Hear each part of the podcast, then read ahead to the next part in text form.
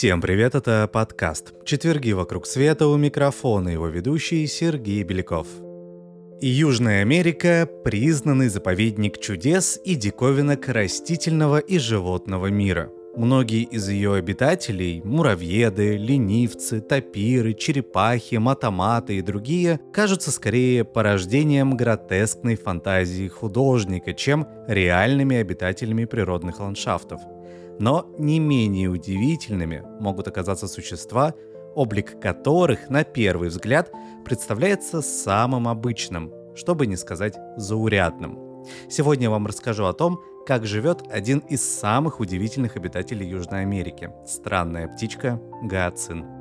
Гоацин с виду напоминает фазана или кого-нибудь из его родичей. Довольно крупные размеры, сильные ноги, длинный хвост, широкие крылья.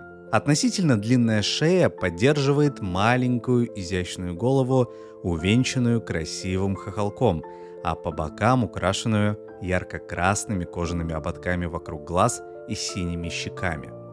Одним словом, птица заметная и нарядная, но таких же ярких видов в разных концах земного шара найдется не один десяток, и красота – не главная особенность, из-за которой гоацины считают одной из самых загадочных ныне живущих птиц. Дело в привычках и повадках. Всю свою жизнь эта птица проводит на ветвях деревьев, распростертых над каким-нибудь водоемом, лучше всего стоячим или медленно текущим. Неторопливо перебираясь с ветки на ветку, гоацин большую часть светлого времени суток посвящает питанию. Его рацион строго вегетарианский – цветы, плоды, а больше 80% просто зеленые листья. Жесткие, кожистые, с обилием механической ткани, порой насыщенные каучуковым соком или сильнодействующими алкалоидами. Вообще, зеленая масса такого рода – специфический пищевой ресурс. Помимо того, что в ней мало питательных веществ, их еще и чрезвычайно трудно оттуда извлечь. Помочь в этом могут бактерии-симбионты, ферментирующие неудобоваримую массу и превращающие ее в более ценный продукт. Но ферментация – это процесс долгий. Микроорганизмы должны воздействовать на сырье в течение многих часов. К примеру, травоядные млекопитающие нашли два решения этой проблемы. Первое – крупные размеры тела. По этому пути дальше всех пошли слоны. И второе – чрезвычайно сложный пищеварительный аппарат со специальными камерами для дозревания ферментируемой массы. Лучший аппарат такого рода принадлежит жвачным копытным. За пределами же класса млекопитающих никто не смог создать в своем теле ничего подобного. Никто, кроме гоацинов. Кусочки листьев, оторванные коротким, крепким, зазубренным клювом и смоченные слюной, поступают в огромный зоб, занимающий большую часть грудной клетки. Зоб настолько велик, что сидящий гоацин для удержания равновесия обычно опирается грудью на ближайшую ветку, для чего на груди имеется даже специальное кожное утолщение, напоминающее мозоль. В этом вместилище, собственно, и происходит ферментация. Постепенно сбраживающаяся масса медленно продвигается по зобу и поступает в желудок, уже обогащенный бактериями и продуктами их жизнедеятельности, готовый к перевариванию.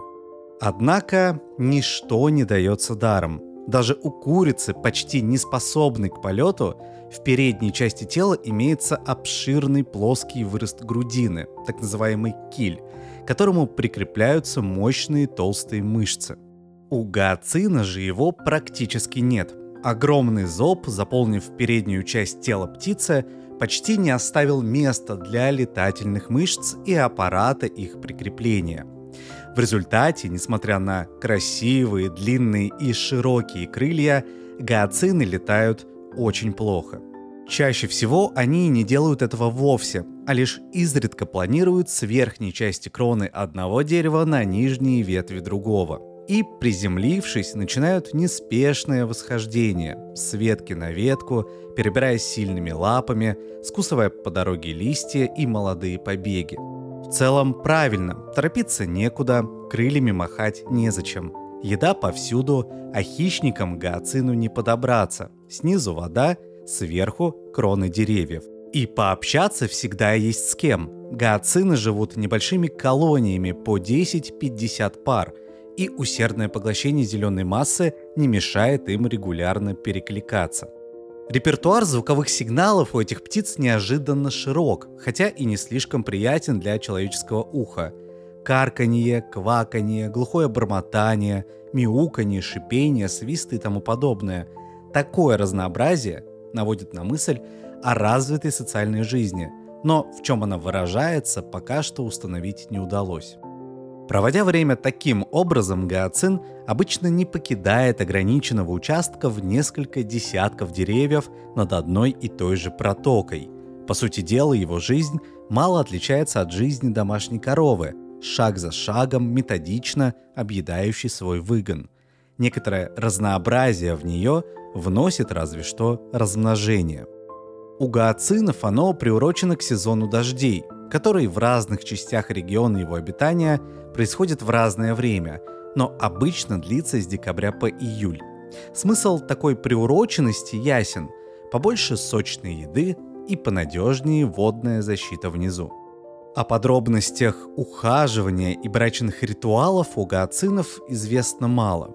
По утверждению некоторых натуралистов, спаривание у гоацинов возможно беспорядочное и полигамное. Однако само слово «возможно» указывает на то, что наблюдений, подтверждающих эти предположения, нет.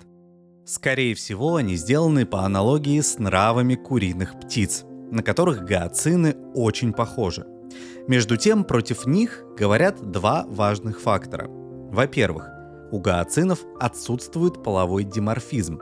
Самки и самцы внешне практически не отличаются друг от друга. То есть у полигамных видов самцы обычно крупнее, а главное, гораздо ярче окрашены.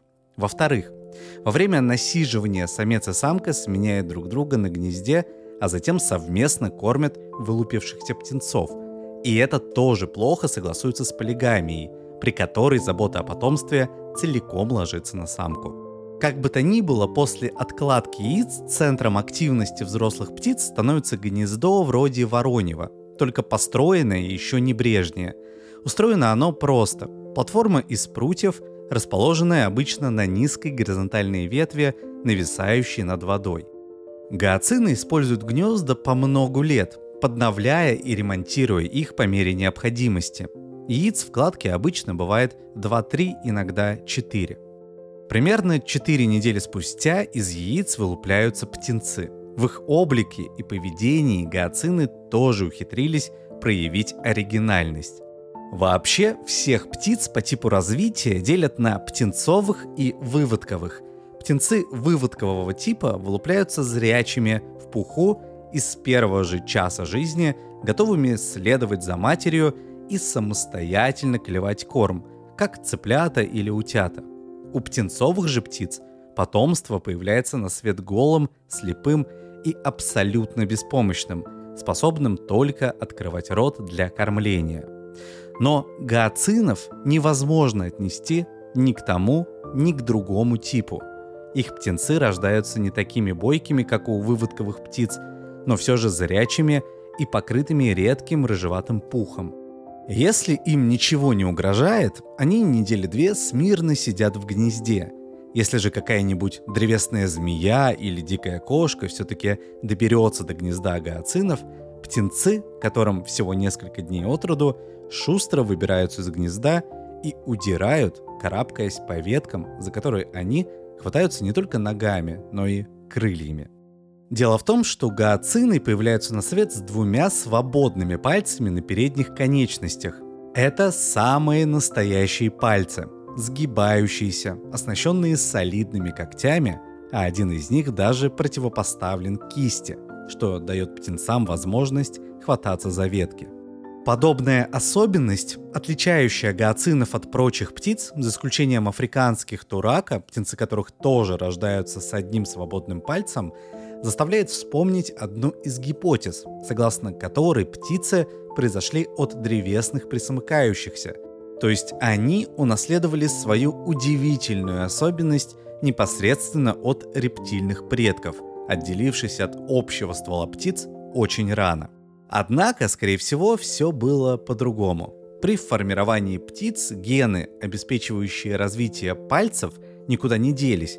Они сохраняются в геномах всех птиц, но утрачивают активность на ранних стадиях развития эмбриона задолго до вылупления. Гоацинам же при их образе жизни оказалось выгодным вновь включить древнюю программу развития передней конечности, снабдив своих птенцов дополнительным приспособлением для спасения. Впрочем, умение карабкаться по веткам – это не единственный талант птенцов гоацина. Если хищник все-таки настигает, или если точки опоры были выбраны неправильно, птенец плюхается в воду и уверенно плывет к берегу, порой надолго полностью скрываясь под водой, а выбравшись на сушу, карабкается на родное дерево, чтобы получить порцию пищи от родителей. Гоацины кормят птенцов единственной доступной им едой – ферментированной зеленой массой из зоба. Эта пища обильна, но не очень питательна. Птенцы растут долго, приобретая облик взрослых птиц лишь через несколько месяцев после вылупления. К этому времени у них исчезают когти на пальцах крыльев, а сами пальцы превращаются в невзрачные бугорки на кончике крыла. Умение плавать они, кстати, тоже утрачивают. Взрослый гоацин не плавает никогда. Крупная заметная птица, привязанная к постоянным местам обитания и почти не умеющая летать, казалось бы, обречена была стать жертвой человека. Однако гоацина выручил его уникальный пищеварительный аппарат. От птицы, в забуг которой постоянно ферментируется зеленая масса, пахнет как от навозной кучи. Вонючая птица, Анна-вонючка, так чаще всего называют гоацина в местах его обитания. Аборигены Южной Америки иногда собирают и едят яйца гоацина. Самих же птиц добывают очень редко, только в случае крайнего голода. Более цивилизованная часть населения и вовсе никогда не охотится на эту вонючку. Гораздо опаснее охоты для гоацина оказалось разрушение среды обитания, но ему и тут повезло. Низкие переувлажненные земли, пересеченные протоками и старицами, неудобны для сельского хозяйства, строительства, прокладки дорог.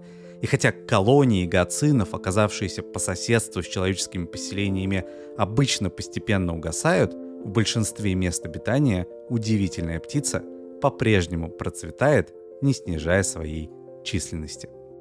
А на этом все. Это был подкаст «Четверги вокруг света». До новых встреч!